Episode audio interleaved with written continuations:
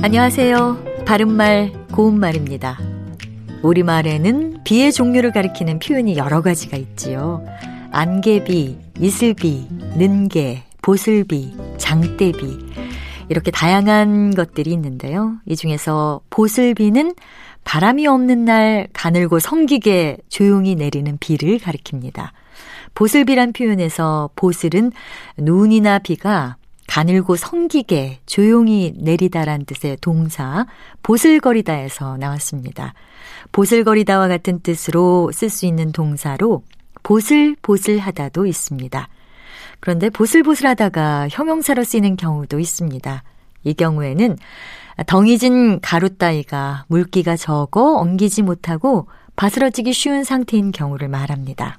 그래서 보슬보슬한 쌀가루라든지 보슬보슬한 모래밭과 같이 표현합니다. 그런데 홈쇼핑 방송에서 쇼핑 호스트가 옷을 소개하면서 옷감 재질의 느낌을 두고 간혹 보슬보슬하다 또는 포슬포슬하다라고 할 때가 있습니다. 대개는 옷감이 부드럽고 포근한 느낌을 줄 때 이런 표현을 쓰곤 하는데요. 과연 이럴 때 이 표현을 쓰는 것이 맞을까요?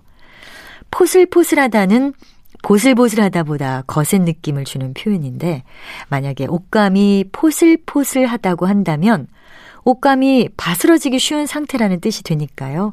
전혀 맞는 표현이 아님을 알 수 있습니다.